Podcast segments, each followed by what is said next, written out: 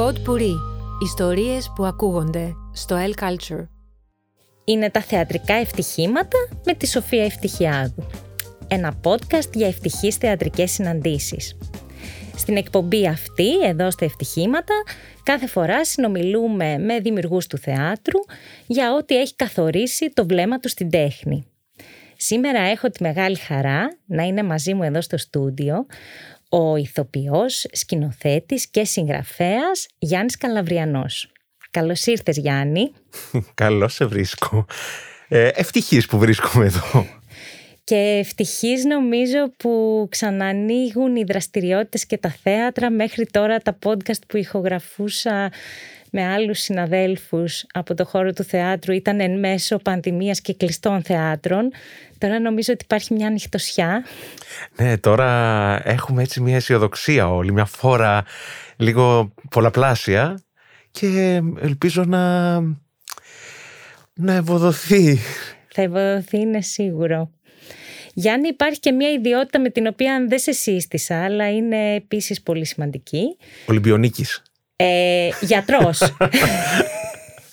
ναι, γιατρός. Ε, δεν ξέρω κατά πόσον είναι ευρέως γνωστό αυτό, αλλά έχει σπουδάσει ιατρική και κάποια στιγμή αρκετά νωρίς, αν δεν κάνω λάθος, αποφάσισες να κάνεις μία αλλαγή πλεύσης από την ιατρική στο θέατρο.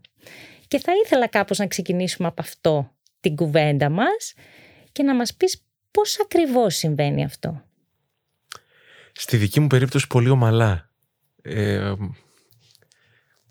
όπως ε, ε, ήρθαν οι αλλαγές στη ζωή μου όλες, ακόμη και μεγάλες. Πολύ ομαλά δηλαδή, δεν έγινε κάποια ρογμή. μπήκα στην ιατρική γιατί ήμουν πολύ φιλομαθής, ήμουν και καλός μαθητής, μου κάλυπτε ένα πολύ μεγάλο έτσι, κομμάτι της ε, περιέργειάς μου για τον κόσμο. Ε, ξεκίνησα και στο πρώτο έτος γνώρισα μία συμφιτήτριά μου, είχε μόλις μπει στο εργαστήρι που είχε ξεκινήσει η πειραματική σκηνή της τέχνης στη θεσσαλονικη Οπότε μου λέει ότι η Λίδα Χατζή τώρα είναι γιατρός στην Καλιφόρνια. Ε, και τι ρώτησα τι κάνετε σε αυτό το εργαστήρι, μου είπε, μου περιέγραψε τι γίνεται και επειδή έψαχνα συνέχεια κάτι να κάνω παράλληλα Δηλαδή, το έκανα πάντα αυτό. Έκανα ό,τι χαζό μπορείς να φανταστείς. δηλαδή από κεραμικά, από κεριά. Δηλαδή γενικά πράγματα που συνήθως χειροτεχνίες. Δηλαδή απασχολούσα πάντα τα χέρια μου. Οπότε θεώρησα ότι αυτό είναι κάτι αντίστοιχο. Και την επόμενη χρονιά, όταν είχα μπει στο δεύτερο έτος της ιατρικής, πήγα σε αυτό το εργαστήρι έδωσα εξετάσεις, μια πανολεθρία την, ε, στις εξετάσεις γιατί ξέχασα τελείως το ποίημα που ήταν να πω.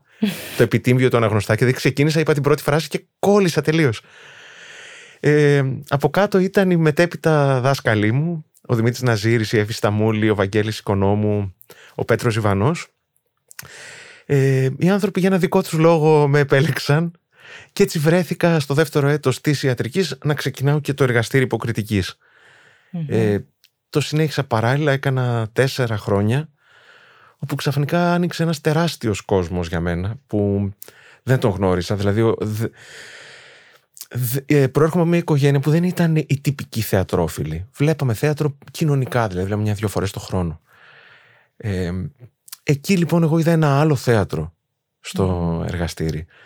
Ε, μάλλον μια άλλη όχι το θέατρος ως αποτέλεσμα, αλλά ως διαδικασία. Δηλαδή πώς βάζεις τον εαυτό σου σε αυτό, πώς αφιερώνεσαι, τι κόπο χρειάζεται, τι εκπαίδευση και σωματική. Δηλαδή πρέπει να είσαι σε μια σωστή φυσική κατάσταση.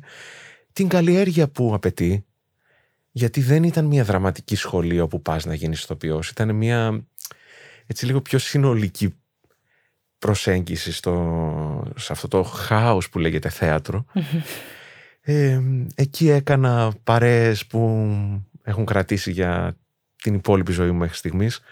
Γνώρισα αυτούς τους δασκάλους που με πολύ φροντίδα μας έβαλαν σε όλο αυτό το κόσμο ε, και ουσιαστικά έβαλαν τη γλώσσα με την οποία όλοι έκτοτε μιλάμε για το θεατρο Ε, δηλαδή πώς στέκεσαι απέναντι στο συμβάν; Με τι προσοχή, με τι... Όχι δέος, αλλά με... Αναγνωρίζοντας το μέγεθός του, δεν μπορείς εσύ να, να θεωρείς ότι είσαι πολύ σπουδαίος. δηλαδή η, η, εκπαίδευση ήταν μάλλον η ανάστροφη των δραματικών σχολών. Αντί να τονώσουν το εγώ μας και να μας κάνουν να, mm. έτσι πιο συμπαγείς για να βγούμε στη δουλειά, ήταν να συνειδητοποιήσουμε πόσο μικροί είμαστε και πόσο η προσπάθεια πρέπει να συνεχίζεται και να συνεχίζεται και να συνεχίζεται. Αυτό τώρα που λες ε, Γιάννη, για να πούμε και δύο λόγια λίγο για την πειραματική σκηνή της τέχνης, για όσες και όσους μας ακούν, είναι, ένα, είναι ο μακροβιότερος θείασος της ελληνικής περιφέρειας με 40 χρόνια δραστηριότητας και με ψυχή του θειάσου ο καλλιτεχνικός διευθυντής ο Νικηφόρος Παπανδρέου όλα αυτά τα χρόνια.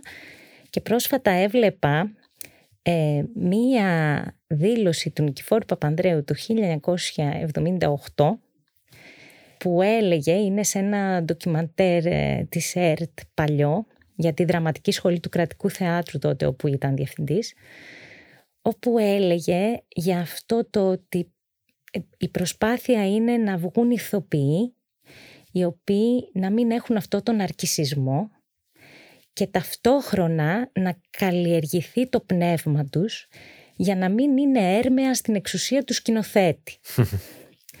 Τώρα αυτό που λες ε, μου θυμίζει πάρα πολύ αυτές τις δηλώσεις ε, τότε του Νικηφόρου Παπανδρέου που μοιάζουν και λίγο σαν το πρελούδιο της ε, ε, ίδρυσης της πειραματικής σκηνής της τέχνης.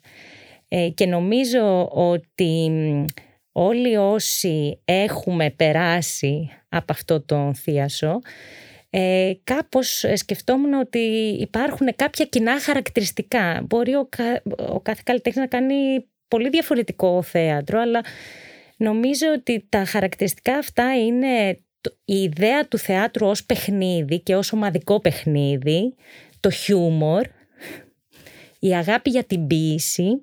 Το συνεχές διάβασμα, αυτό το χιούμορ ας πούμε, το ότι παίζουμε ένα παιχνίδι, αλλά το παίζουμε σοβαρά. Δηλαδή ξέρουμε ότι τώρα είναι, λέμε μια ιστορία.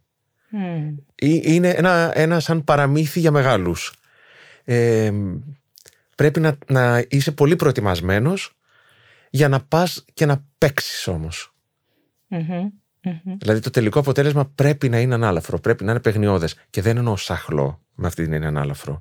Γιάννη, στην πειραματική σκηνή, αν δεν κάνω λάθος, ε, ξεκινάς ως ηθοποιός μετά. Ναι, ναι. ξεκινάω ως ηθοποιός ε, έχω τελειώσει την... Ε, είμαι στο έκτο έτος πια της ιατρικής όταν μου γίνεται η πρόταση από την πειραματική σκηνή να παίξω στο ε, παιδικό, στην παιδική παράσταση που ετοίμαζε που ήταν ένα έργο του Λόρκα «Οι φασουλίδες του Κατσιπόρα» σε σκηνοθεσία Γλυκερίας Καλαϊτζή ε, και βρίσκομαι να κάνω ταυτόχρονα κλινικές το πρωί, ε, να φεύγω από το Ιπποκράτιο να παίζω στην παιδική παράσταση και να ξαναγυρίζω πίσω να κάνω αμφιθέατρο ε, στο, στη σχολή. Και έτσι τελείωσε το έκτο έτος της ιατρικής. Και σε έκλεψε το θέατρο όμως. Δεν το είχα συνειδητοποιήσει. Δηλαδή κατάλαβα ότι περνούσα ωραία. Ε, αντιλαμβανόμουν τη μεγάλη μου διαφορά ε, ενώ στην διάθεσή μου ότι ήμουν 7 ώρες στην κλινική και έβγαινα με πυρετό ε, ήμουν 10 ώρες στο θέατρο και έφευγα με χαμόγελο. Πτώμα, αλλά χαμογελώντας. Και εκεί συνειδητοποίησα ότι τελικά πρέπει να ακούμε το σώμα μας και τη διάθεσή μας.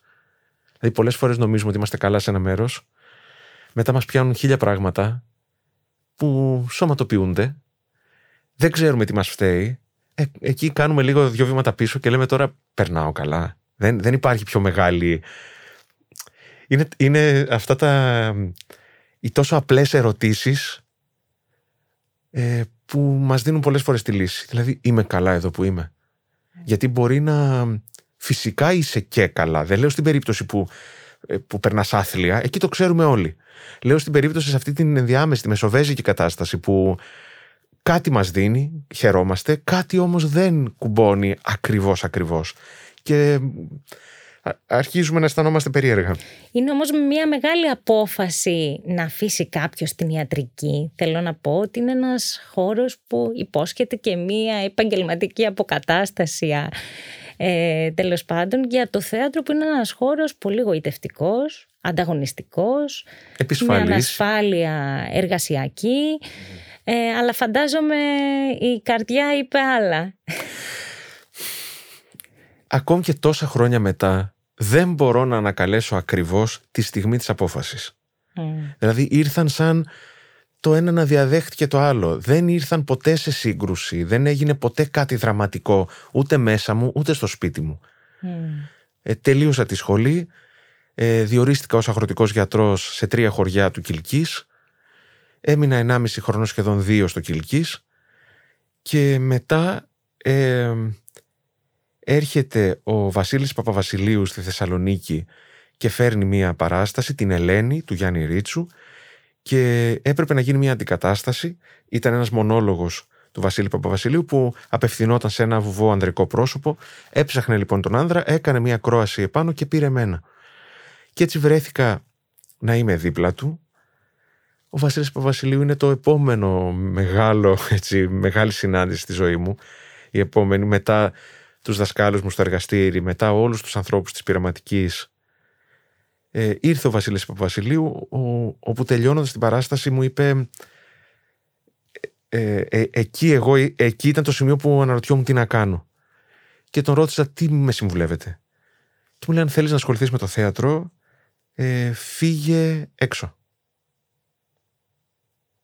Ε, μου φάνηκαν πολλά πολλά μαζί. Εγώ δεν είχα φύγει από τη Θεσσαλονίκη. Δηλαδή, εκεί μεγάλωσα, ε, στο Αριστοτέλειο σπούδασα.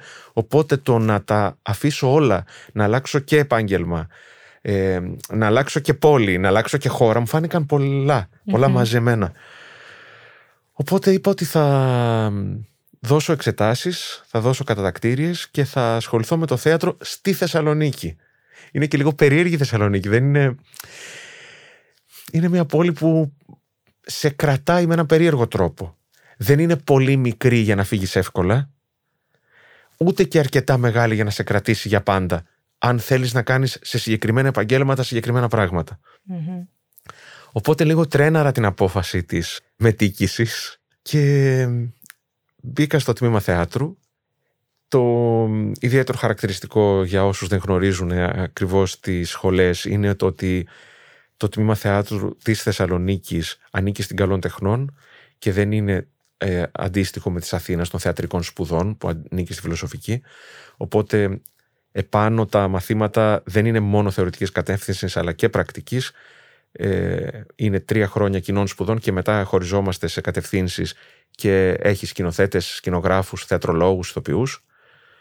Οπότε μπήκα στους ηθοποιούς που κάναμε και κάποια μαθήματα σκηνοθεσίας ε, εκεί ήταν το άλλο, η άλλη μεγάλη συνάντηση με τον κόσμο του θεάτρου, με τους καθηγητές που συναντά σε ένα πανεπιστημιακό τμήμα και η άλλη έκρηξη που γίνεται στο μυαλό σου.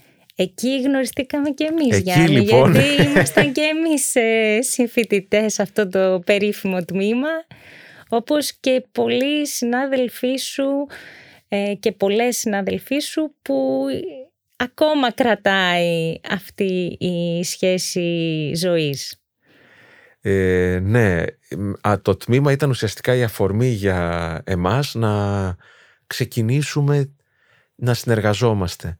Δηλαδή η απόφοιτη του τμήματος εκείνης και άλλων ε, ε, ετών, εκείνης της χρονιάς και άλλων ετών, βρεθήκαμε και αποφασίσαμε ότι ε, πια αφού συνεννοούμαστε, αφού έχουμε, είμαστε έτσι κάπως ομοιόστροφοι, έχουμε την ίδια ή παρόμοια αισθητική, ωραία θα ήταν να αρχίσουμε να σκεφτόμαστε πώς θα μπορούμε να δουλεψουμε Και έτσι στο τέλος των, ε, της σχολής κάναμε μια απόπειρα μιας πρώτης παράστασης. Στη Θεσσαλονίκη βρισκόμαστε ακόμη. Η παράσταση λεγόταν «Id», ε, κείμενα για την τρέλα και ήταν διηγήματα διάφορα, μεταξύ τους ήταν του Σκαρίμπα, ήταν παραλογές ε, και ήμασταν οι συμφοιτητές του έτους. Δουλέψαμε με την Αλεξία Μπεζίκη την Αναστασία Μποζοπούλου, τη Βασιλική Τσαραντοπούλου, ε, τον Κωνσταντίνο Βατούγιο, την Ηλιάνα την Παντελοπούλου, την Αριστέτη Χαρλαμπίδου. Δηλαδή ήμασταν ένα έτος που ήμασταν όλοι ταυτόχρονα και φίλοι. Δηλαδή ήταν, ήταν πάρα πολύ περίεργο και όχι πολύ συνηθισμένο το να, να μην υπάρχουν ε, διαρροές. Δηλαδή να είναι όλη η ομάδα μαζί και όλη η ομάδα να συνεννοείται. Ε, έρχεται η αποφύτιση. Ε, γίνεται το άλλο παράδοξο να ορκιστούμε όλοι μαζί δηλαδή πήγαινε όλο το πράγμα πολύ παράλληλα. Δεν μείναν άνθρωποι ας πούμε, να αρχίσουν το επόμενο Οπότε τελειώνουμε και υπάρχει ένα μεγάλο ερωτηματικό τι θα κάνουμε μετά; Πότε μιλάμε συμβαίνουν αυτά Γιάννη; Ε, αυτό συμβαίνει το 2004. Τώρα θυμήθηκα ότι για να τελειώσουμε και να κάνουμε την πτυχιακή επειδή εγώ δεν προλάβαινα να τη γράψω όλοι αυτοί οι άνθρωποι ήταν σπίτι μου με τα λάπτοπ και γράφανε παράλληλα την εργασία μου. Απίστευτο. Δηλαδή, όλοι είχαμε πάρει από ένα κομμάτι και γράφαμε. Εγώ είχα τις σημειώσεις. Δακτυλογραφούσαν. Ναι, ναι. Δηλαδή, αυτό είναι τόσο συγκινητικό ότι όλοι οι άνθρωποι συντονιζόμασταν για τον καθένα όποτε είχε ανάγκη. Και είχαμε διακόψει ε, για να κατεβούμε στο κέντρο ε, γιατί η Ελλάδα είχε μπει στο, στους ημιτελικούς, ήταν τα προημιτελικά του Euro και σταματήσαμε μόνο για να κατεβούμε στο Λευκό Πύργο. Απίστευτο. Γιάννη, πες μου λίγο, τι κρατάς από τη μαθητεία σου στο τμήμα θεάτρου; Πέρα από το κάθε πανεπιστημιακή σχολή σε φέρνει αντιμέτωπο με τα μεγέθη. Δηλαδή, εφόσον κάνεις μια επισταμένη ε, μελέτη πάνω σε ένα τομέα, ε, καταλαβαίνεις πόσο τεράστιος είναι αυτός ο τομέας. Πόσο βαθύς, πόσο πλατής, ε, χωρίς τέλος. Ε, το ένα είναι αυτό, δηλαδή να καταλάβεις ότι το, αν θέλεις να το κάνεις σοβαρά, όποιο τομέα της επιστήμης πρέπει να αφιερωθείς. Ε, οπότε το θέατρο είναι απαιτεί αφιέρωση δεν απαιτεί Ε, και το άλλο είναι η, ο, ο, η γλώσσα της δουλειάς. Δηλαδή το ότι είναι μια ομαδική δουλειά και αυτή είναι η αφετηρία. Ε, νομίζω ότι αυτό είναι το πιο σημαντικό. Το ε, που κρατάω, εκ των υστέρων συνειδητοποιώ το κρατάω, ότι το εφαρμόζω. Ότι αυτή η δουλειά γίνεται μόνο ομαδικά. Και μια που είπες ομαδικά, Νομίζω κάπου εκεί στα κοντά έρχεται και η ίδρυση της ομάδας ε, Σφοράρης. Ε, έρχεται δύο χρόνια μετά, όπου στην στιγμή που όλοι λέμε τι θα κάνουμε, άρχισαν σιγά σιγά ε, λίγοι λίγοι να κατεβαίνουν στην Αθήνα για να δούνε τι να ψάξουν, τι θα κάνουμε τη δουλειά. Τότε ε, παίρνω ένα τηλεφώνημα, βρίσκω στον τηλεφωνητή από τον Βασίλη Παπαβασιλείου, το οποίο κάτι θέλει να μου πει, αλλά κόβεται η ηχογράφηση στη μέση. Οπότε τον καλώ πίσω και λέω, βρήκα αυτή την κλίση, τι, περί τίνος πρόκειται, ε, για να του πω κιόλας ότι σκέφτομαι μήπως και κατεβώ στην Αθήνα. Και μου λέει, σε παίρνω για να σου πω αν θέλεις να γίνεις βοηθός μου, ε, γιατί ετοιμάζω μια παράσταση για το Φεστιβάλ Αθηνών για το Ηρώδιο και αν θέλεις να έρθεις για τρεις μήνες στην Αθήνα. Οπότε το θεώρησα ένα σημάδι που πρέπει να το ακολουθήσω και φόρτωσα ένα αυτοκίνητο και κατέβηκα στην Αθήνα ε, σε λίγος μια σκηνή σαν αυτή από τις ελληνικές ταινίες. Δηλαδή που κατεβαίνει ένας άνθρωπος που έρχεται κάποιες φορές στην Αθήνα αλλά δεν τη γνωρίζει. Σίγουρα δεν έχει οδηγήσει. Δηλαδή, εμένα η σχέση με την Αθήνα είναι. Ερχόμουν τακτικά γιατί έχω συγγενείς και ερχόμουν κάτι τριήμερα, δηλαδή Παρασκευή, Σάββατο, Κυριακή με τα παιδιά από τη σχολή για να δούμε παραστάσεις. Άρα ξέρεις και εσύ την Αθήνα όπως τη γνωρίσαμε πολλές από εμάς και πολλοί από εμάς αυτό το τμήμα με βάση τα τοπόσημα των θεάτρων. Βέβαια, ναι, ναι, ναι. Δηλαδή εγώ ήξερα τα... πού είναι το αμόρε. το εμπρός. Πού είναι το... Ναι, το κυκλάδο, τον νέο κόσμο. Δηλαδή κατεβαίναμε για τις παραστάσεις. Ε, οπότε όταν εγώ ήρθα... Ε, βρέθηκα, ξεκίνησα από την Ακρόπολη, δηλαδή πιο γραφικά πεθαίνεις. Ε, μπήκα στο μετρό, κατέβηκα στην πρώτη στάση στο ε, Συγκρού Fix ε, για να βρω σπίτι. Λέω, ας πάω και ένα σταθμό πιο μετά. Βγαίνω στο νέο κόσμο, βρίσκω ένα σπίτι στο νέο κόσμο και έτσι ε, ξεκινάω να ζω εκεί. Ε, οπότε λοιπόν βρίσκομαι στην Αθήνα πια. Έχω γράψει ένα κείμενο και ακριβώς όπως είπες, ε, επειδή η Αθήνα ήταν τα τοπόσημά της ήταν τα θέατρα, ξεκινάω από το κοντινότερο στο σπίτι μου θέατρο που ήταν το θέατρο του Νέου Κόσμου. Mm. Παίρνω, δηλαδή από τεμπελιά βρέθηκα εκεί. Πήρα μια μέρα το κείμενό μου και πήγα στον Βαγγέλη Θεοδωρόπουλο. Και Ποιο λέω, ήταν αυτό το κείμενο, Γιάννη; Λεγόταν Εγώ είμαι το Θείο Βρέφος. Mm. Οπότε πάω και του λέω: Έχω γράψει αυτό το κείμενο, είναι μια κομμωδία. Ε, διαβάστε το. Ε, μετά από λίγες ημέρες με παίρνει τηλέφωνο και μου λέει: Το διάβασα, μου αρέσει. Λέω: Θέλετε να το σκηνοθετήσετε; και μου λέει ο άνθρωπος: Θες να το σκηνοθετήσεις εσύ; Μάλιστα. Και ξαφνικά λέω: Για. Κάποιος τώρα ξανά η ζωή με σπρώχνει. Εγώ έχω έρθει για να δουλέψω ως ηθοποιός. Δηλαδή, έχω κάνει στη σχολή και μαθήματα σκηνοθεσίας, αλλά εγώ κατέβηκα για, να... για την υποκριτική. Δηλαδή, έχω βγάλει φωτογραφίες, έχω κάνει φακέλους, έχω τρέξει σε όλες τις εταιρείες παραγωγής και αφήνω τη φάτσα μου και το βιογραφικό μου, λέγοντας Είμαι ηθοποιό, πάρτε με. Και ξαφνικά βρίσκεται ένας άνθρωπος και μου λέει: Θες να το σκηνοθετήσεις. Ε, προσπερνάς πολύ εύκολα το κομμάτι της συγγραφής ε, νομίζω. Δηλαδή έχεις γράψει και ένα έργο που νομίζω ότι το κομμάτι της συγγραφής ε, σε χαρακτηρίζει και ως προς τη σκηνοθεσία. Ε, τώρα αυτό είναι λίγο σαν αυτό που κάνουμε που αισθανόμαστε το κάνουμε πιο εύκολα, δεν του δίνουμε και σημασία. Mm. Δηλαδή, εγώ πάντα είχα μια καλή σχέση με το γράψιμο. Δηλαδή, έγραφα ανέκαθεν στίχους, μικρά διηγήματα, ιστορίες. Οπότε, όταν έγραψα αυτό το έργο, δεν θεώρησα ότι είναι κάτι σημαντικό. Δηλαδή, το, είπα ότι, OK, okay, έγραψα ένα θεατρικό έργο. Δηλαδή, όλα, ε, πιο πολύ με απασχολούσε το να με αποδεχτούν ως ηθοποιό Mm. Συνήθως δηλαδή εκεί που δεν σε αποδέχονται ή εκεί που δυσκολεύεσαι, εκεί, εκεί χτυπάς το κεφάλι σου και τρως χρόνια προσπαθώντας να αποδείξεις, μα όχι. Είναι λίγο σαν αυτό που κάνουμε με τους γονείς μας, ότι εν τέλει θέλουμε οι γονείς μας να μας αποδεχτούν. Δεν μας νοιάζει κανένας άλλος. Οπότε κάπως έτσι έγινε με το κείμενο. Δηλαδή ήταν. δεν θα πω εύκολα, αλλά μου ήταν.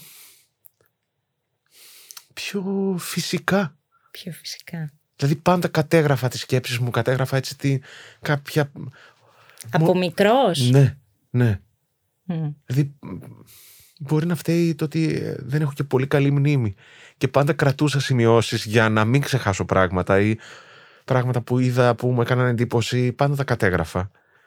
Αυτό το κάνεις και τώρα, Γιάννη, ναι. ενδεχομένως και, και ενδεχομένως αυτό είναι και υλικό μετά που μπορεί να οδηγήσει και σε μία ιδέα για ένα έργο; Ε, όχι ενδεχομένως, έτσι γίνεται πάντα.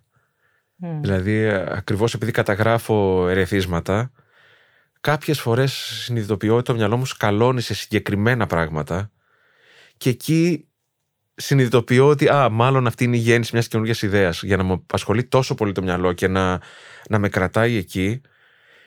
Για να το ψάξω λίγο παραπάνω και έτσι έχουν ξεκινήσει όλα τα έργα. Δηλαδή ε, ε, μετά όλα αυτά τα, τα, οι παραστάσεις που βασίστηκαν σε δικά μου κείμενα ξεκίνησαν ακριβώς έτσι, από πολύ μικρά κίτρινα post-it που μετά πήραν Άρα είμαστε στο Θέατρο του Νέου Κόσμου, μια παράσταση η οποία αν θυμάμαι καλά, ήταν και κάπως επεισοδιακή.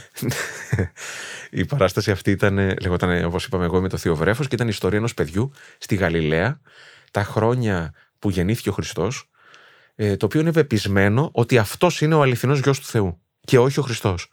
Οπότε προσπαθεί να αλλάξει την ιστορία, να πείσει τους πάντες ότι παιδιά, οι μάγοι κάναν λάθος, πήγανε στη διπλανή φάτνη, κανονικά πρέπει να έρθουν σε μένα και όλα θα ήταν διαφορετικά. Και έτσι προσπαθεί να πείσει τη γειτονιά του και όλη τη Γαλιλαία ότι αυτός είναι ο αληθινός Μεσία. Αυτή ήταν η ιστορία λοιπόν. Ήταν λίγο μια, μια, ένα κείμενο επηρεασμένο από το χιούμορ των Monty Python, να είναι σαν παροδία. Ε, αυτό κάποιοι άνθρωποι δεν το πήραν πολύ καλά κάποιες, ε, υπήρχε ένας συγκεκριμένος ε, όχι ακριβώς μοναχός, αυτή η μοναχή κοσμική λίγο που είναι κάποιοι άνθρωποι στο ενδιάμεσο που για κάποιους δικούς τους λόγους είναι και οι πιο φανατικοί των υπολείπων. Οπότε ξεσηκώνει και ένα μοναστήρι από τα Μέγαρα και βρίσκονται όλοι μαζί έξω από το θέατρο του Νέου Κόσμου με πλακάτ, με εικόνες να κυνηγάνε θεατές, δηλαδή κάτι σκηνές φοβερές να κυνηγάνε με εικόνες να χτυπήσουν θεατές όπου εμείς στην αρχή το έχουμε πάρει λίγο δεν μπορεί να συμβαίνει αυτό Ήτανε, ήταν τόσο γκροτέσκο όλο, όλο το πράγμα για να, να πιστέψει ότι είναι αληθινό όταν άρχισε να γίνεται βίαιο και καλέσαμε την αστυνομία κλειδωθήκαμε στο θέατρο και έρχεται μια δημιουργία που κάνει με τις ασπίδες δεξιά και αριστερά τούνελ και να βγαίνουν οι θεατές ανάμεσα και εμείς γιατί πετούσαν πράγματα. Δηλαδή είχε μαζευτεί κόσμος έξω από το θέατρο και πετούσε πράγματα στους θεατές της παράστασης. Μετά έγινε όλο αυτό που γίνεται με τις εφημερίδες, με τα κανάλια, δηλαδή όποτε υπάρχει έτσι λίγος οσμή αρένας υπάρχει ένα περίεργο αντανακλαστικό και γίνεται θέμα. Για τους λάθος λόγους. Για τους λάθος λόγους πάντα. Η οσμή αρένας, το αίμα είναι πάντα λάθος λόγος.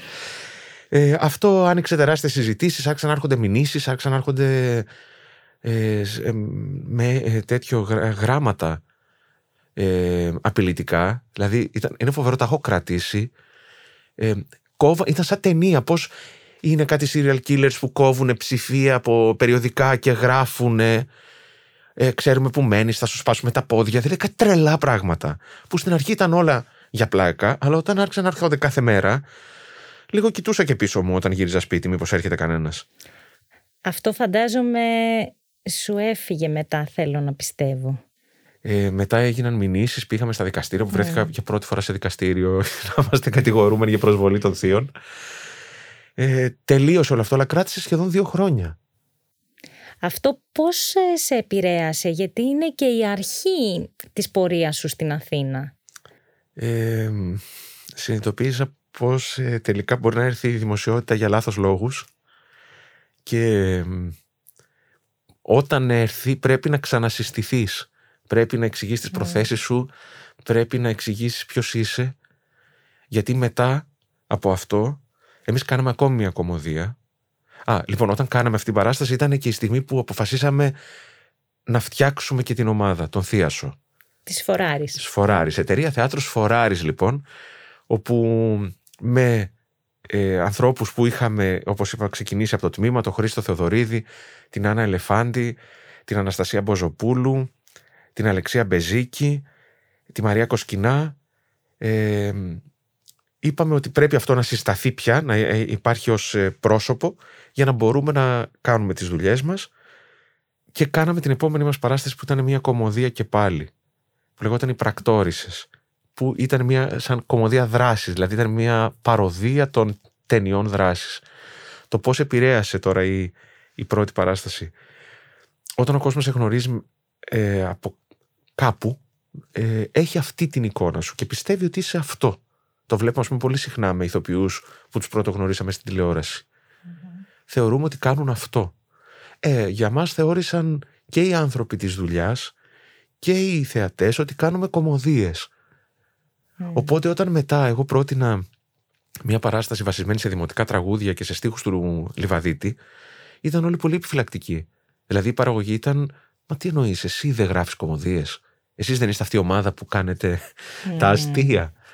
Και έτσι, έτσι γνώρισα και όλα τα υπόλοιπα αθηναϊκά θέατρα, γιατί έφτιαξα φακέλους ε, για όλα και πήγαινα με ένα φάκελο εξηγώντας την ιδέα.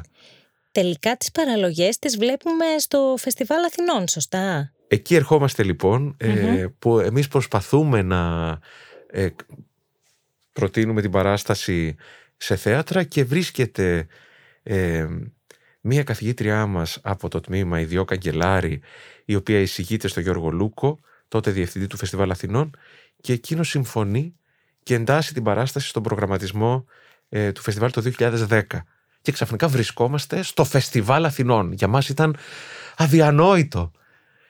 Ε, ζητήσαμε, δηλαδή ήταν, πηγαίναμε τόσο δειλά και τόσο και μόνο που βρισκόμασταν στο φεστιβάλ θεωρούσαμε ότι ήταν πραγματικά η, η ευκαιρία της ζωής μας και είπαμε δεν θέλουμε ούτε σκηνή ούτε τίποτε δώστε μας τον καράζ. Οπότε δώστε μας το μέρος που θα βάζετε τα αυτοκίνητα.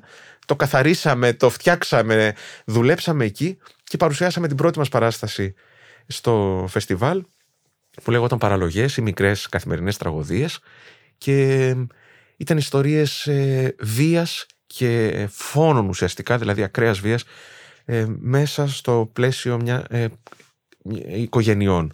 Δηλαδή σε όλες τις ιστορίες και γίνει ένας φόνος μέσα σε ένα σπίτι.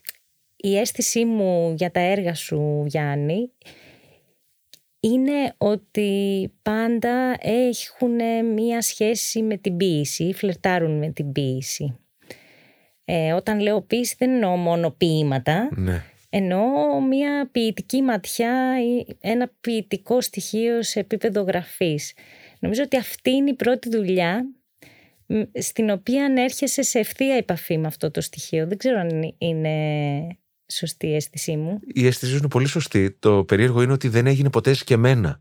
Μμμ. Δηλαδή, ε, μα, όλα τα πράγματα βγαίνουν. Όπως με φαίνονται, φαίνονται. Στη σκηνή φαίνονται όλα. Δηλαδή, το, το, στους ηθοποιούς το βλέπουμε πεντακάθαρα. Όταν βλέπουμε δηλαδή ηθοποιούς, είναι σαν να έρχεται ένας τεράστιος μεγεθυντικός φακός και καταλαβαίνεις και ψυχισμούς και αισθητική. Καταλαβαίνεις πολλά πράγματα. Μάλλον αυτό γίνεται με όλους. Δηλαδή, αυτό γίνεται και με τους σκηνοθέτες, γίνεται και με τους συγγραφείς. Εγώ, επειδή έχω μου αρέσει η ποίηση. Δηλαδή, τη διαβάζω, με συγκινεί, καταφεύγω πολύ συχνά όποτε έρχονται έτσι οι φουρτούνες. Μάλλον αυτό βγαίνει χωρίς να, χωρίς να γίνεται συνειδητό. Μμμ, μμμ. Και μετά από αυτή τη συμμετοχή σας στο Φεστιβάλ Αθηνών, αλλάζει ο τρόπος που σε προσεγγίζουν ε, από άλλα θέατρα, από καλλιτεχνικοί διευθυντές, δηλαδή αλλάζει κάτι; Ε, δεν άλλαξε άρδιν. Δεν μπορώ να πω ότι υπήρχε κάποιο κομβικό σημείο που άλλαξε τις ζωές μας, ότι από εκεί και μετά τα πράγματα γίνανε πιο εύκολα. Ε, γιατί ήταν και η συγκυρία, ήταν μια στιγμή που δεν, δεν είναι απλό κάποιοι άνθρωποι άγνωστοι εντελώς, όλοι μαζί άγνωστοι, ε, και δεν εννοώ αναγνωρίσιμοι, αλλά άγνωστοι και στους υπόλοιπους ανθρώπους του θεάτρου. Μμ. Ε, Δεν γίνεται από τη μία μέρα στην άλλη να εδραιωθούν, να, να κάνουν ό,τι θέλουν, να πραγματοποιούν κάθε τρελή τους ιδέα. Δεν θα ήταν φυσιολογικό. Γενικά αυτές οι πολύ μεγάλες αλλαγές εμένα μου φαίνονται και τρομακτικές. Τη μία μέρα δηλαδή να μη σε ξέρει κανείς και την άλλη μέρα σε ξέρουν όλοι. Ε, εκεί θα προκύψει κάποιο ζήτημα. Σε σένα, στον ψυχισμό σου, στην ε, ε, αίσθηση σπουδαιότητας που θα αναπτύξεις. Ε, κάτι όμως δεν θα κυλήσει κανονικά. Δηλαδή πιστεύω, πιστεύω μάλλον γιατί έτσι μου έχει, έχει συμβεί στη ζωή μου ότι τα πράγματα γίνονται αργά και βήμα, βήμα, βήμα, βήμα, βήμα, βήμα για να γίνουν στέρεα. Ε, έτσι έγινε και σε εμάς. Ε, επίσης, το θέατρο είναι μια δουλειά που χρειάζεται μια καλή μαρτυρία. Δηλαδή, λες σε κάποιον ότι ξέρεις, είδα αυτόν τον ηθοποιό, ε, έχετε συνεργαστεί ή ήσασταν σε- ε, στη σχολή μαζί. Παίρνεις μια τρίτη γνώμη. Όταν δεν έχεις σπουδάσει εδώ, δεν έχεις κανένα να μιλήσει για σένα, να πει ότι ρε παιδί μου αυτή είναι σοβαρή, είναι τεμπέληδες, κάτι, κάτι να πει. Οπότε είσαι σε όλους ένα μεγάλο ερωτηματικό. Όταν συγκεντρώνονται 10 μεγάλα ερωτηματικά μαζί, ως ομάδα, εκεί το πράγμα γίνεται πολύ πιο δύσκολο.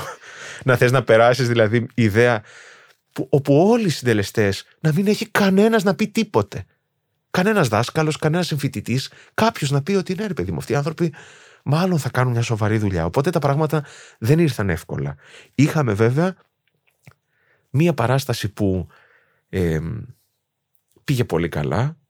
Οι κριτικοί την υποδέχτηκαν πολύ θερμά και εμείς αποφασίσαμε να τη συνεχίσουμε. Δηλαδή, ενώ συνήθως οι παραστάσεις του Φεστιβάλ Αθηνών γίνονται για το φεστιβάλ και σταματάνε, εμείς προτείναμε στον Γιώργο Λούκο να μπορέσουμε να παίξουμε και την επόμενη χρονιά. Και έτσι έγινε.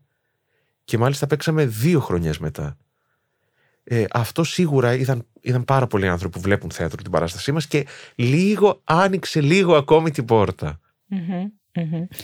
Νομίζω πάντως Γιάννη αυτό που λες συνειδητοποιεί κανείς ε, όταν κατεβαίνει στην Αθήνα πόσο μεγάλη και δεδαλώδης είναι η θεατρική αγορά και το άλλο που ήθελα να πω είναι ότι ε, τη, αυτό που είναι πολύ ωραίο με, τη, με αυτό που κάνεις είναι ότι και με άλλες παραστάσεις σου, όπως και με το γη και κόρες και τα λοιπά, κάπως δεν τελειώνει η ζωή του σύντομα. Δηλαδή, ε, εγώ αυτό το θεωρώ πέρα από την πολιτιστική βιωσιμότητα που αυτό είναι και ένα στοιχείο της, είναι πολύ ωραίο να, γιατί θέλει πολύ μεγάλο κόπο να φτιάξεις μια παράσταση και το να μεγαλώνει η ζωή της και να δίνεται ευκαιρία να τη δει πολλοί κόσμος και να τη μοιραστεί και η ομάδα που τη δημιούργησε, το θεωρώ πολύ σημαντικό και θεωρώ ότι δεν το κάνατε μόνο στις ε, παραλογές. Όχι, το κάνουμε συνέχεια. Δηλαδή έκτοτε οι παραστάσεις ουσιαστικά μπαίνουν σε μια βιβλιοθήκη παραστάσεων. Μόνο δεν είναι εύκολο να αφήσεις μια δουλειά που έχεις κάνει τόσο πολύ κόπο. Και πραγματικά οι δουλειές γίνανε με πάρα πολύ κόπο από όλους. Δεν ήρθαν εύκολα δηλαδή να έρθει κάποιος και να σου πει πάρε αυτά τα χρήματα, κάνει αυτή τη δουλειά. Ε, μετά από τρεις μήνες να σου πει ε, πάρε άλλα χρήματα να κάνεις μια άλλη δουλειά. Δεν έγινε καθόλου έτσι. Εμείς δουλεύαμε τέσσερα χρόνια. Εγώ στο Γη και Κόρες, δηλαδή τέσσερα χρόνια μετά, ήταν η πρώτη φορά που πληρώθηκα. Τέσσερα χρόνια παραστάσεων που γέμιζαν τα θέατρα. Που πηγαίνανε καλά. Αλλά έχει τόσα έξοδα. Και όταν το κάνεις εκ των ενόντων, όταν δεν έχεις... Εμείς κάναμε προτάσεις για επιχορήγηση και κάθε φορά ε, υπήρχε απόρριψη. Ε, δεν είχαμε παραγωγό. Δεν τα κάναμε εμείς βάζαμε από τους πατεράδες μας και τις μανάδες μας τα χρήματα για να κάνουμε την επόμενη παράσταση.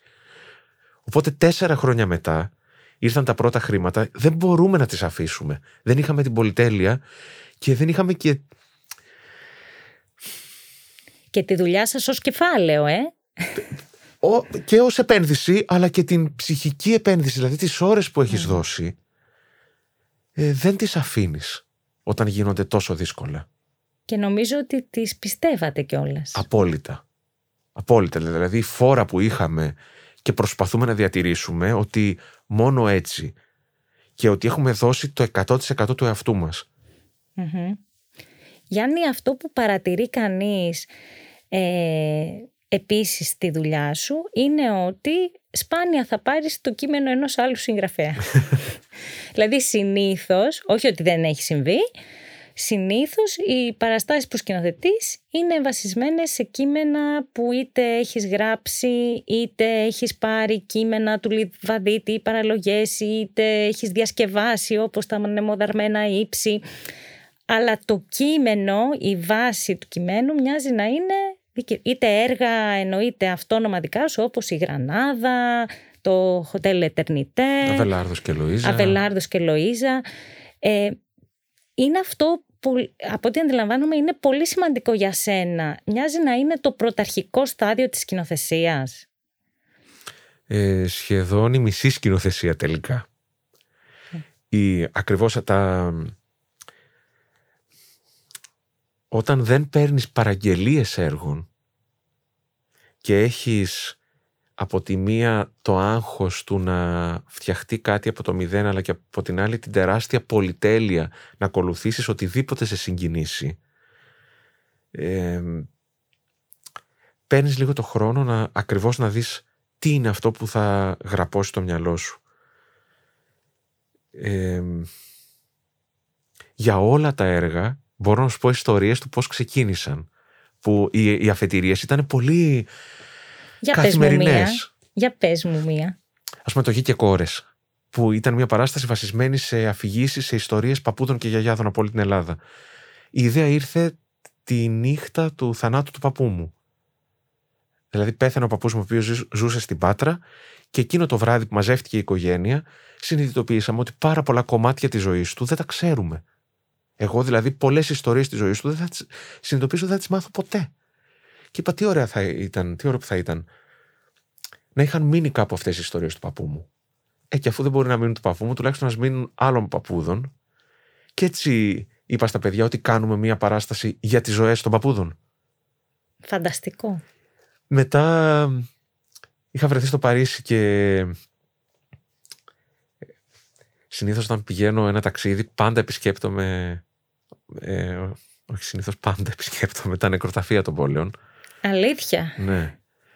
Δηλαδή έχω ένα τεράστιο αρχείο με φωτογραφίες από νεκροταφεία. Μου φαίνεται ότι βλέπεις καταγεγραμμένη όλη την ιστορία της πόλης και την αισθητική των κατοίκων, ε, γενικά το πώς αντιμετωπίζουν το φαινόμενο του θανάτου.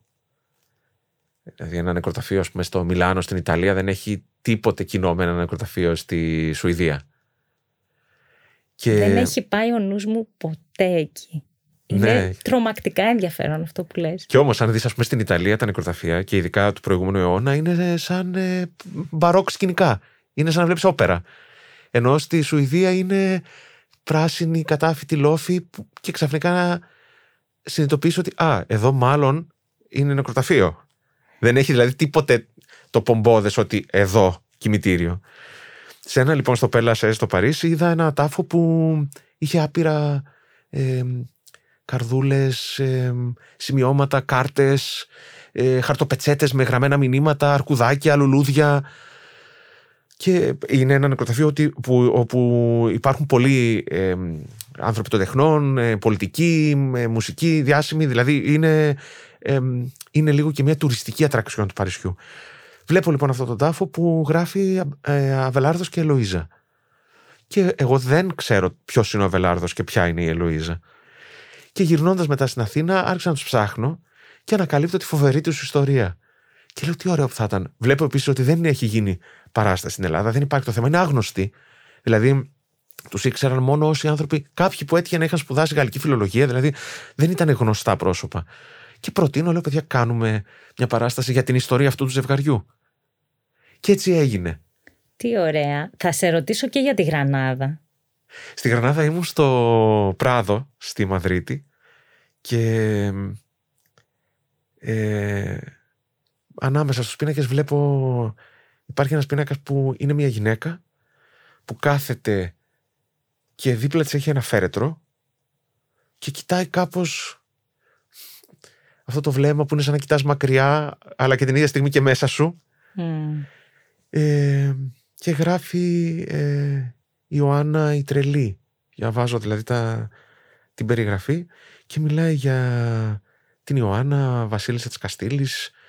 Πάλι δεν τη γνωρίζω και ψάχνω ε, και είναι το περιστατικό παντρεμένη με τον Φίλιππο τον Ωραίο. Ε, ο Φίλιππος την απατά ε, ασύστολα κατά συρροή. Η ίδια τον ζηλεύει για πάντα. Ο Φίλιππος πεθαίνει και αυτή αποφασίζει να τον θάψει στη Γρανάδα, διασχίζει όλη την Ισπανία από πάνω από το βορρά προς τον νότο. Επειδή μου ζηλεύει τόσο πολύ, δεν θέλει οι άλλες γυναίκες ε, να βλέπουν ούτε καν το φέρετρό του. Οπότε την ημέρα που ο κόσμος ε, ζει, εργάζεται, η ίδια κοιμάται και η πομπή με το φέρετρο συνεχίζει την πορεία της μόνο τα βράδια για να μην βλέπουν το φέρετρό του οι γυναίκες. Και ο πίνακας είναι μια τέτοια στάση. Δηλαδή μια μέρα που έχουν σταματήσει και αυτή περιμένει να ανοιχτώσει για να συνεχίσουν. Και έτσι είπα ότι πόσο ενδιαφέρον θα ήταν να συστήσουμε την ιστορία αυτής της γυναίκας και όλου αυτού του πάθους ταυτόχρονα με ένα άλλο μεγάλο ζήτημα που μάλλον με απασχολεί και τώρα το συνειδητοποιώ του χρόνου και ίσως γι' αυτό ε, ενώνονται και, ενώνονται και το ενδιαφέρον και για τα κημητήρια και τις ιστορίες των παππούδων και του θανάτου και γίνεται μια παράσταση για το χρόνο που περνά, για τις στιγμές που έρχονται και είμαστε απροετοίμαστοι, για το αναπόφευκτο τέλος, αλλά και για το πάθος που αν είμαστε τυχεροί ζούμε μέσα σε αυτή τη ζωή, αν μας χτυπήσει έτσι κατά κούτελα ένας ωραίος έρωτας. Και γίνεται αυτή η παράσταση. Και τώρα που λες για το χρόνο που περνά και το Hotel Eternité έχει ως κεντρικό θέμα το χρόνο και μοιάζει ότι έτσι όπως ακούω ότι τα ταξίδια είναι μια τεράστια πηγή έμπνευσης. Απόλυτα, ναι. Ε, γι' αυτό και προσπαθώ να, να ταξιδεύω όσο πιο συχνά γίνεται. Και τα ταξίδια με τα όχι με την έννοια του τουριστικού αξιοθέατου, αλλά του να, ξέρεις, να, να ξετρυπώσεις λίγο την πόλη. Δηλαδή να ψάξεις, να, να φας εννοείται, να πιείς, να ξενυχτήσεις, να δεις τα μαγαζιά τους, όχι τα αντίστοιχα, τις αλυσίδες που θα δεις και στην Αθήνα. Ε, να γίνεις για λίγο δηλαδή κάτι κόστους. Να δεις πώς ζουν άλλοι άνθρωποι κάπου ναι. αλλού. Μα βλέπεις πράγματα μέσα στην καθημερινότητα που λες κοίταξε τώρα φοβερό που στην Ισπανία έχουν αυτές τις ψάθες αντί για τέντες που εμείς δεν βάζουμε αυτό στα μπαλκόνια μας. Θέλω πολύ μικρά πράγματα που συνειδητοποιήσω ότι η ανθρώπινη περίπτωση είναι μοναδική ε, αντιμετωπίζουμε διαφορετικά τα ίδια ζητήματα ή και με κοινό τρόπο. Δηλαδή ξαφνικά ανακαλύπτεις ότι υπάρχουν χωρί που μπορεί να μοιάζουν διαφορετικοί, αλλά όταν η εκκίνησή τους είναι ίδια, δηλαδή ο, τι να σου πω, η απώλεια, και ξαφνικά στην απώλεια στο ένα μέρος έγινε φλαμέγκο και στο άλλο μπορεί να έγινε ζεμπέκικο. Λες κοίτα τώρα πώς οι άνθρωποι βρισκόμαστε χωρίς να το γνωρίζουμε, ξεκινάμε από τα ίδια πράγματα που μας συγκινούν, γιατί τα, τα πράγματα που μας συγκινούν είναι κοινά. Δηλαδή ανθρωπολογικά είμαστε μάλλον προγραμματισμένοι να ταραζόμαστε από τα ίδια. Ε, από εκεί και μετά εξαρτάται, ο τρόπος έκφρασης ε, έχει να κάνει με το πώς μεγαλώσαμε, με τις προσλαμβάνουσες στην περιοχή. Αλλά είναι πολύ συγκινητικό του να ξέρεις ότι οι άνθρωποι κινητοποιούμαστε από παρόμοια πράγματα. Όπως ας πούμε, εγώ γι' αυτό αναγνωρίζω κοινά χαρακτηριστικά σε ανθρώπους άλλων χωρών ε, πιο πολύ με βάση το επάγγελμά τους και όχι με βάση την καταγωγή τους. Δηλαδή, ένας άνθρωπος που γίνεται γιατρός στην Ελλάδα και γιατρός στην Ιγυρία ή στις Ηνωμένες Πολιτείες, μάλλον έχει κάτι κοινό με, ε, αυτοί οι άνθρωποι έχουν κάτι mm. κοινό. Δηλαδή η αφετηρία τους, ο λόγος που οδηγήθηκαν εκεί, ο λόγος που αφιερώθηκαν είναι κοινός. Ή βλέπεις ηθοποιούς και αναγνωρίζεις ίδιες προσωπικότητες. Ε, πολύ διαφορετικά. Πέρα από το αν ο άλλος δουλεύει στο Hollywood ή δουλεύει στο, με εμάς, ε, αναγνωρίζεις οι παρόμοιους χαρακτήρες. Δηλαδή, πιο, πιο μεγάλη συγγένεια μπορείς να νιώσεις με έναν ηθοποιό Καναδό παρά με έναν Έλληνα κάποιο άλλο επαγγέλματος. Σ' ακούω και συνειδητοποιώ πόσο παρατηρητικός είσαι και πόσο αναλυτική σκέψη έχεις. Είναι εντυπωσιακό. ναι, δεν ξέρω. Είναι μάλλον και ένα προσόν για ένα συγγραφέα. Έτσι λένε. Ε, αν είσαι μέσα στη ζωή, ναι. Ε, δεν νομίζω για μένα είναι αυτό που λέμε ότι γίνεται λίγο αυτόματα. Αυτό είναι ιδιοσυγκρασιακό το να είσαι δέκτης, το να πιάνεις πράγματα. Πάντως Γιάννη, ενώ τα έργα σου είναι αρκετά διαφορετικά μεταξύ τους, δηλαδή και σε επίπεδο ε, διαπραγμάτευσης, ιδεών κτλ. Νομίζω ότι θεματολογικά έχουν κοινές αυτό που είπαμε πριν, η απώλεια, η μνήμη, ο χρόνος. Και νομίζω ότι αυτό που έχει πολύ ενδιαφέρον είναι ότι έχεις ξεπεράσει εννοείται την ηθογραφία, κάτι το οποίο ταλανίζει το ελληνικό θεατρικό έργο κατά τη γνώμη μου και κάπως προσπαθείς να προσεγγίσεις την ανθρώπινη κατάσταση. Υπάρχει και πάντα υπάρχει στα έργα σου, νομίζω ότι αυτό υπάρχει και σε όλες τις κοινοθεσίες σου, αυτή η αναζήτηση της αγάπης. Ε, δεν ξέρω πώς βλέπεις εσύ και τι πιστεύεις για το ελληνικό θεατρικό έργο ε, και αν υπάρχουν συγγραφείς, είτε Έλληνες είτε ξένοι, που τους παρακολουθείς, που τους διαβάζεις, που σε εμπνέουν. Είναι μια τεράστια κουβέντα. Τεράστια. Τα, σε σχέση με αυτό που είπες με τα διαφορετικά έργα. Αυτό συμβαίνει γιατί η εκκίνηση ε, ήταν κάθε φορά δηλαδή ακολουθώ την παρόρμηση χωρίς να σκέφτομαι αν το έργο αυτό έχει κάποια συνάφεια με προηγούμενα ή με το ζόρι δεν πρέπει να μοιάζει; Δεν με αφορά αν θυμίζει ή δεν θυμίζει. Είναι αυτό που εκείνη τη στιγμή εμένα με κινητοποιεί και λέω α, να γίνει, τώρα να γίνει μια κομμωδία. Γιατί είμαστε σε μια στιγμή της ζωής μας που θέλουμε να κάνουμε αυτό. Δεν θα σκεφτώ δηλαδή αν είναι σωστή κίνηση καλλιτεχνικά ή εμπορικά ή αν, είναι, είναι, είναι πάρα πολύ περίεργο. Αν αρχίσεις να σκέφτεσαι το πώς θα, θα, θα προσλάβει ο άνθρωπος που σε παρακολουθεί ή έχει δει μία φορά κάτι δικό σου, μπορεί να σε παραλύσει. Και να αρχίσεις να λειτουργείς έτσι ε, με τέτοιο τρόπο ώστε να τον ικανοποιήσεις. Δηλαδή, με το, ας πούμε, όπως δυσκολευτήκαμε να κάνουμε την πρώτη μας παράσταση με ένα δραματικό έργο, γιατί είχαμε συστηθεί με κομμωδίες για τρία χρόνια. Αντίστοιχα έγινε το ανάποδο. Όταν εγώ μετά από δέκα χρόνια είπα θέλω με τη Μαρία Κοσκινά να γράψουμε μια κομμωδία, υπήρχε η επιφύλαξη του τι λέτε ρε παιδιά, εσείς κομμωδία από πού και ως πού; Το κουμκουάτ. Ναι, το κουμκουάτ που λες, είναι φοβερό το ότι ο άλλος περιμένει ε, σαν να μην σου επιτρέπει. Το οποίο νομίζω ότι αυτό που λες έχει δύο ενδιαφέροντα στοιχεία. Το ένα είναι ότι πάντα πρέπει να κάνουμε αυτό που μας αρέσει. Γιατί πιστεύω ότι αν μας αρέσει εμάς, το τέλος θα αρέσει και στο θεατή. Και το δεύτερο έχει να κάνει με μια απενοχοποίηση. Και με το παιχνίδι που είπαμε στην αρχή. Και με δηλαδή, το παιχνίδι, αν αρχίσεις ναι. να παίρνεις τον εαυτό σου τόσο σοβαρά που να πιστεύεις ότι το έργο σου θα αλλάξει ε, την πορεία των πραγμάτων, ε, τότε θα καταλήξεις έτσι καταγέλαστος.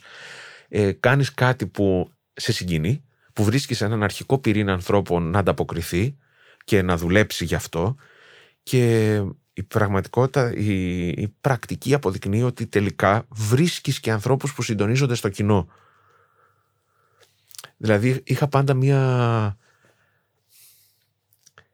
μία σιγουριά ότι μπορεί να υπάρχει το mainstream, μπορεί να υπάρχει μια τάση, κάτι που να, το, ένα ρεύμα που να το ακολουθούν οι πολλοί, αλλά πάντα υπάρχουν και άνθρωποι που αν τους μιλήσει κάτι διαφορετικό θα το ακολουθήσουν και το βλέπω από τον εαυτό μου.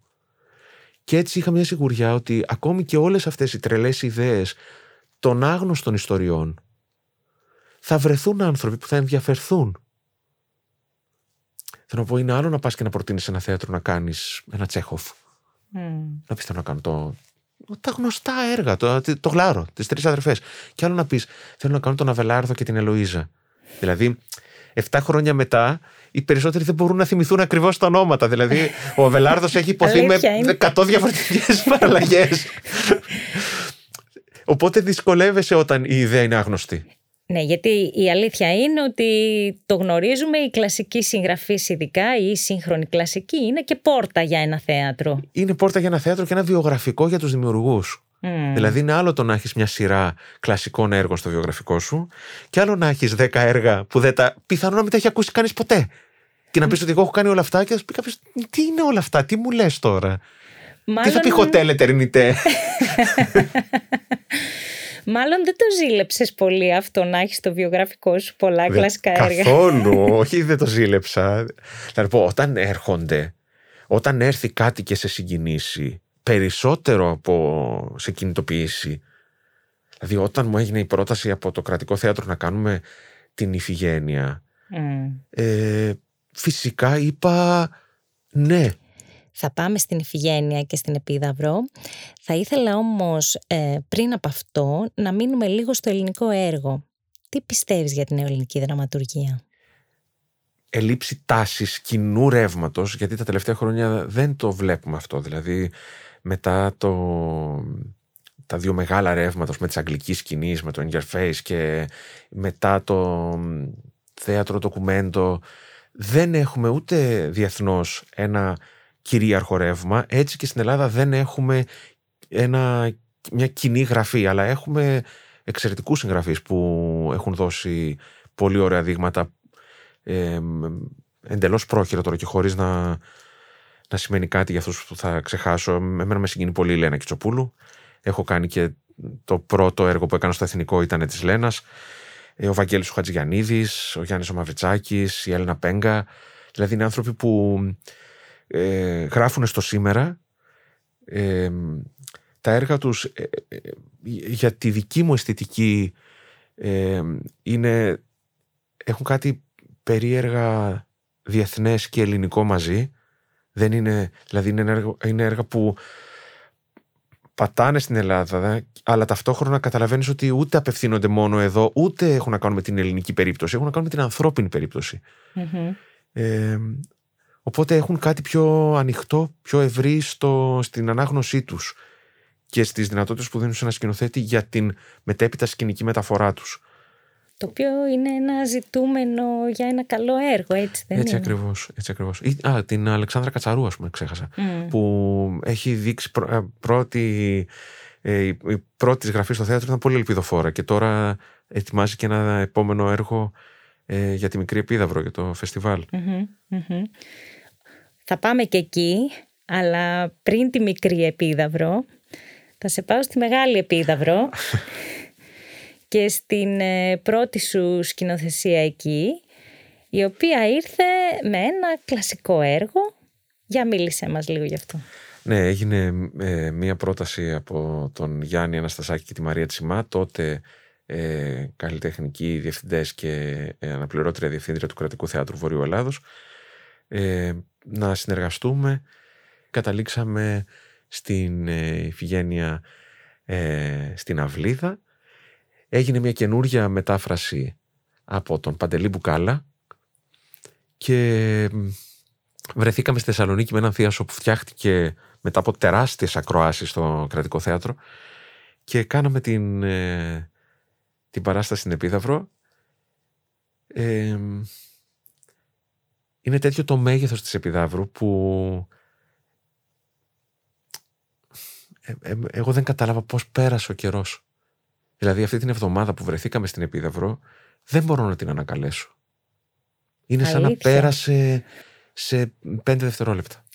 Σου δίδαξε κάτι ο χώρος. Είναι λίγο σαν να είσαι στο κέντρο ενός τυφώνα. Το ότι ε, περιμετρικά μπορεί ο, η ταχύτητα του ανέμου να είναι τεράστια και στο μάτι να είναι τα πράγματα ήσυχα. Είναι σαν εκεί, να είναι αλλιώς. Δεν ξέρω πώς να το περιγράψω και δεν είμαι καθόλου ούτε των ενεργειών ούτε των μεταφυσικών. Δηλαδή όλα αυτά συνήθως γελάω ε, χωρίς να προσβάλλω τώρα τους ανθρώπους που τα πιστεύουν αλλά εγώ λίγο τα... μ, Ίσως αμήνω με τρολάροντάς τα. Δηλαδή είμαι πολύ πρακτικός ε, μ, στα Γιατρός, φαινόμενα. γιατρός ναι. εκεί. Ε, μ, αναγνωρίζοντας βέβαια ότι υπάρχει όλο το άλλο τεράστιο κομμάτι του, του άϊλου.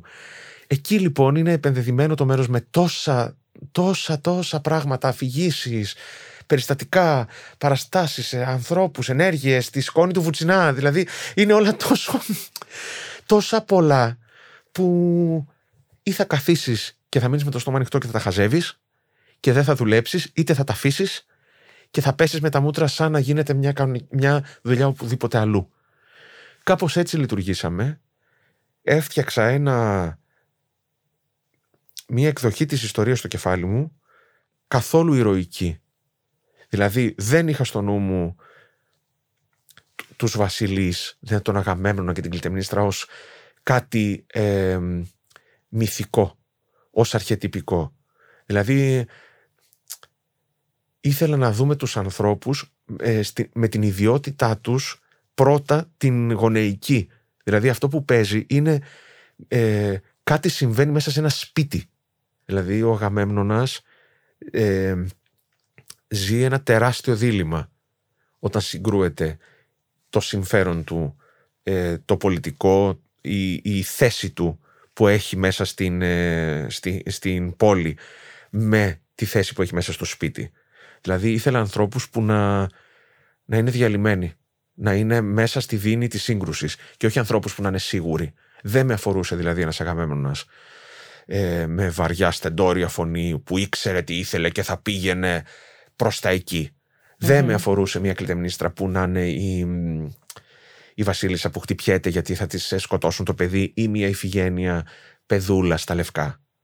Οπότε ε, η, η, όλο το, όλη η σκηνοθεσία εκ των υστέρων συνειδητοποίησα από, από τη θέση όσων είδαν την παράσταση ότι δεν ακολουθούσε την πεπατημένη, την αναμενόμενη μάλλον ε, πορεία. Μμμ, μμμ. Ε, δηλαδή εγώ ήθελα ένα διαλυμένο Αγαμέμνονα και κατάλαβα ότι ο κόσμος περιμένει ένα Αγαμέμνονα σίγουρο. Μμ.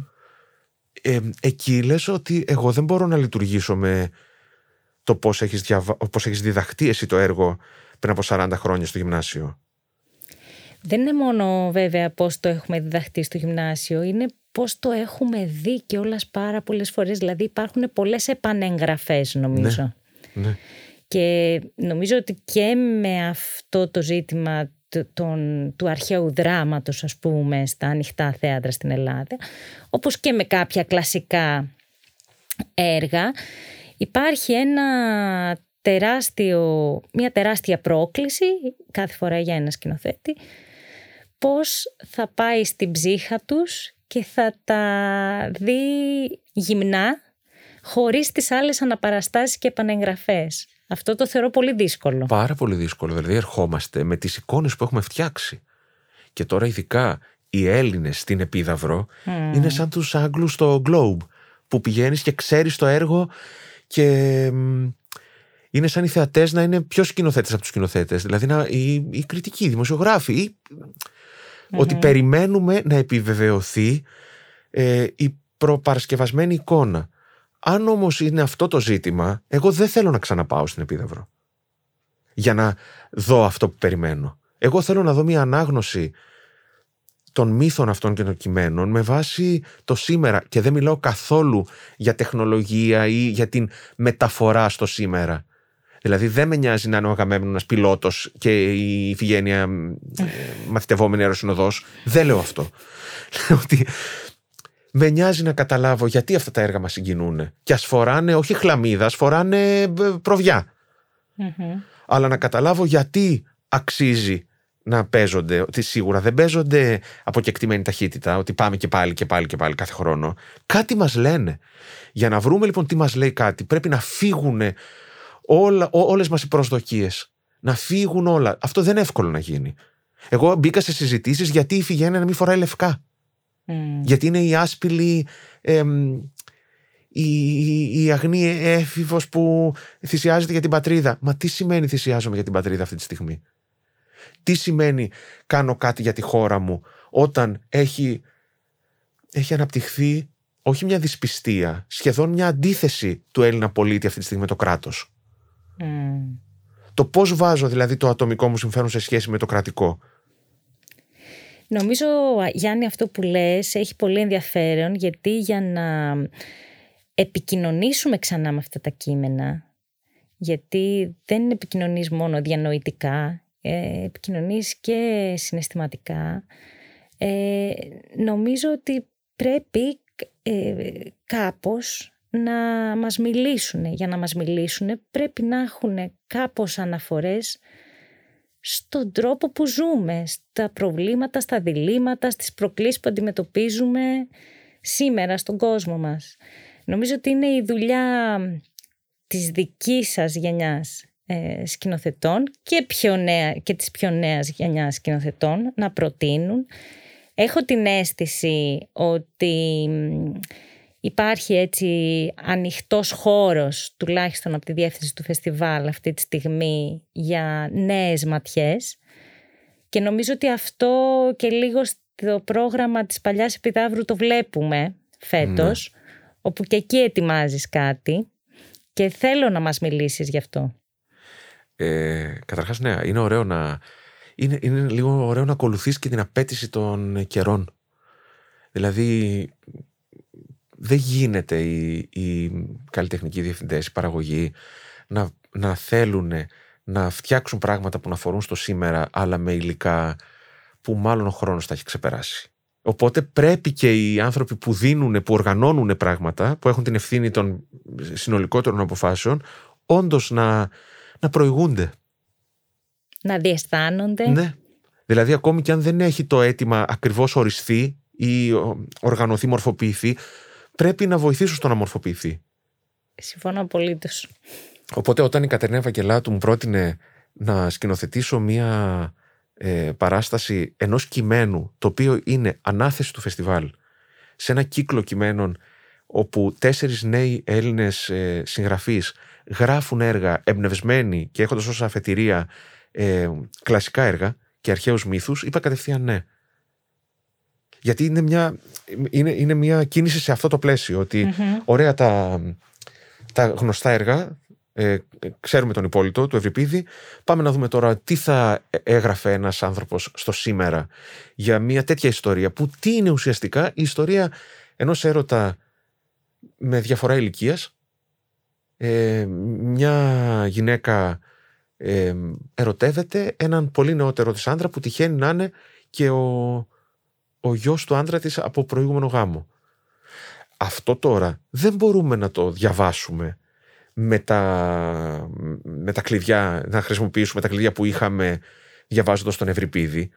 Δηλαδή μπορεί ο Ευρυπίδης να έγραψε για τη Φέδρα ε, και να παρουσιάζει μια γυναίκα η οποία ξαφνικά πήρε πρωτοβουλίες να εκδηλώσει τον έρωτά της, πράγμα ανήκουστο, δηλαδή να κάνει κάτι τόσο ιδιωτικό, δημόσιο, ε, ρισκάροντας την εικόνα της, την καλή εικόνα του οίκου της. Και αυτό το πράγμα αντιμετωπίστηκε από, από τον κόσμο με έναν τρόπο. Δεν μπορούμε να μιλήσουμε με τον. Όταν υπάρχει ο Μακρόν και η γυναίκα του, δεν μπορούμε να μιλήσουμε σαν να μην υπάρχει. Και χιλιάδες Μακρόν. Ε, ποιος είναι ο τίτλος του έργου Γιάννη; Η Φέδρα καίγεται και είναι της Αμάντας Μιχαλοπούλου. Ποια είναι η μεγαλύτερη πρόκληση που αντιμετωπίζεις ε, τώρα που είσαι στις πρόβες για, αυτό το, για αυτή την παράσταση; Σε σχέση με το έργο ή με τη Ναι. διαδικασία; Με όλα. Η διαδικασία είναι πολύ πιο εύκολη. Μετά από τόσο καιρό απραξίας, νομίζω ότι έχουμε μπει όλοι με τόση φόρα στη δουλειά που κάνει τα πράγματα πολύ πολύ πιο εύκολα. Δηλαδή πάντα όταν ξεκινάς μια δουλειά υπάρχει και ένα μεγάλο κομμάτι, μια περίοδος που πρέπει να σύρεις το κάρο. Λίγο να συντονίσεις τις ενέργειες και να, να, να πάμε όλοι μαζί για να αρχίσει να τρέχει ο- ο- ε, ο- το όχημα. Τώρα μπήκαμε όλοι τόσο φουριόζοι, τόσο με, με πολύ χαρά που ξαναδουλεύουμε, που αυτό ξεπεράστηκε και, και γίνεται, γίνεται πολύ γρήγορα λειτουργούμε σαν να γνωριζόμασταν ε, από χρόνια. Μμ. Ε, τώρα όσον αφορά στο ίδιο το έργο, νομίζω ότι είναι αυτό, το, το ότι κάθε φορά έρχεσαι αντιμέτωπος με, τα, με την καινούργια γλώσσα και την τρέχουσα ηθική. Δηλαδή στην ερώτηση μέσα στο θίασο αν μπορεί μια γυναίκα σήμερα 52 χρονών να ερωτευτεί έναν άνθρωπο 25 ξεκίνησε μια συζήτηση που ε, δεν τελειώνει εδώ και εβδομάδες. Πάντως το θέμα είναι ένα από τα αγαπημένα σου νομίζω. Σου ταιριάζει γάντι. Ε, Ο έρωτας ο έρωτας ε, εντελώς. Τώρα επίσης ε, περνώντας τα χρόνια αρχίζει να μου ταιριάσει και ηλικιακά. Γιάννη θα ήθελα τώρα να κλείσουμε με ένα θεατρικό σου όνειρο. Ω, πολύ περίεργο. Ε, Γιατί δεν κάνω ποτέ. Αλήθεια; Ποτέ. Δηλαδή δεν... ε,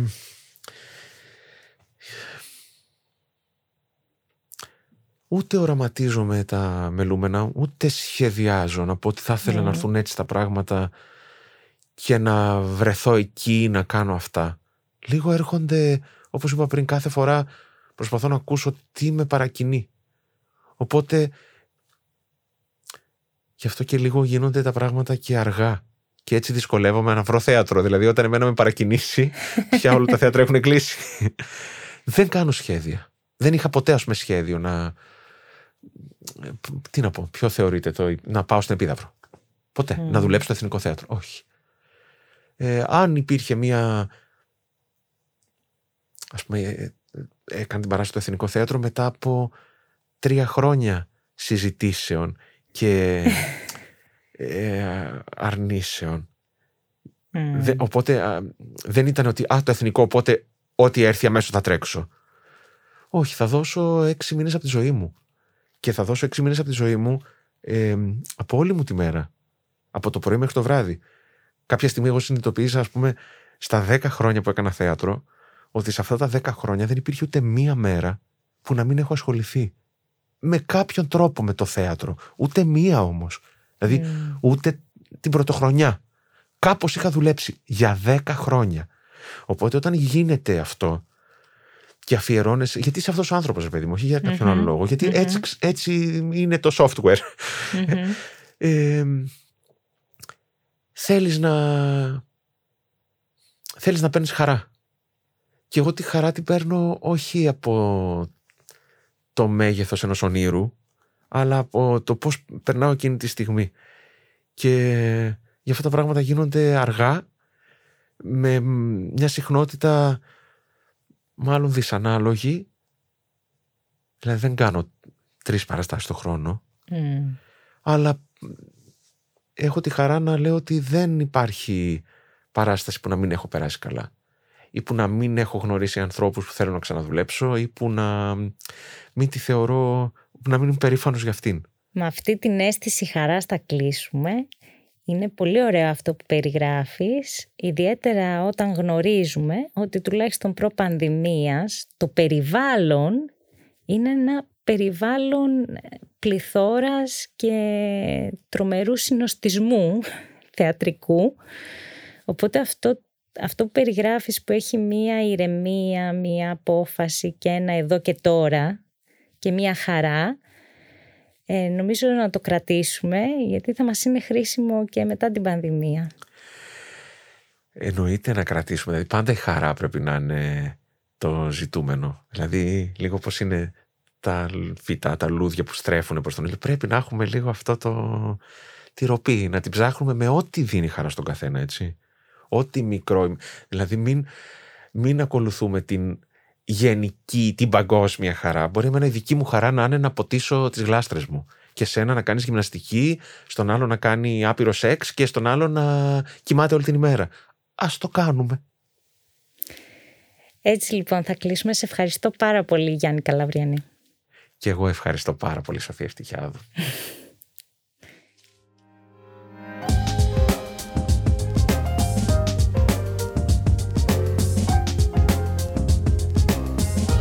Pod Puri. Ιστορίες που ακούγονται στο El Culture.